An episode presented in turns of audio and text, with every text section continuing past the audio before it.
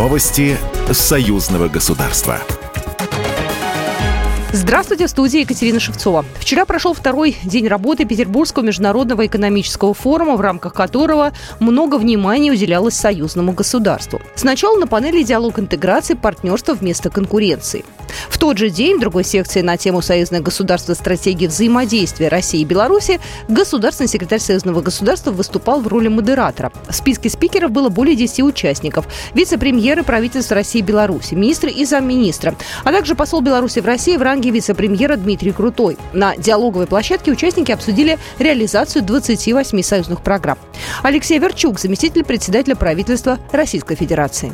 Наиболее глубокая интеграция обеспечена именно в союзном государстве. Именно союзное государство приняло основной удар от санкционного экономического давления на наши страны в прошлом году. Ну и, конечно же, это э, в какой-то степени подтолкнуло наши страны к дальнейшей кооперации. Говорили спикеры про санкционное давление и про то, что так называемые иностранные партнеры-инвесторы покинули союзное государство, думая, что его ждет кризис.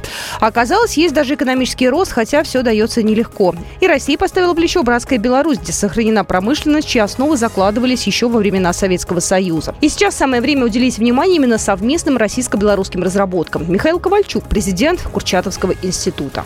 На момент распада Советского Союза у нас, помимо микроэлектроники, мы имели самую мощную в мире биотехнологическую промышленность. Мы выпускали все, абсолютно все, что вот было на рынке миров, кроме одного антибиотика. Все аминокислоты, невосполнимые добавки, все полностью. Значит, вот на уровне нескольких лет назад 100% мы завозили. Причем в частности из Китая, которому мы же эти технологии отдали с Белоруссией контактов в этой области биотехнологии тоже крайне важен. Дать должное вот президенту Беларуси сосредоточили свою фундаментальную науку на конкретных вещах и сделали ее очень ориентированной на конечный результат. Отдельными темами обсуждения стали сотрудничество в гуманитарной сфере и вопросы сохранения исторической правды. Телеканал «Белрос» вел прямую трансляцию.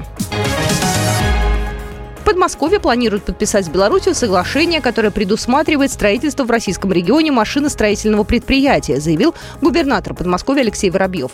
По его словам, профилем предприятия будет машиностроение, но в планах региона создать еще одно совместное с Беларусью производство.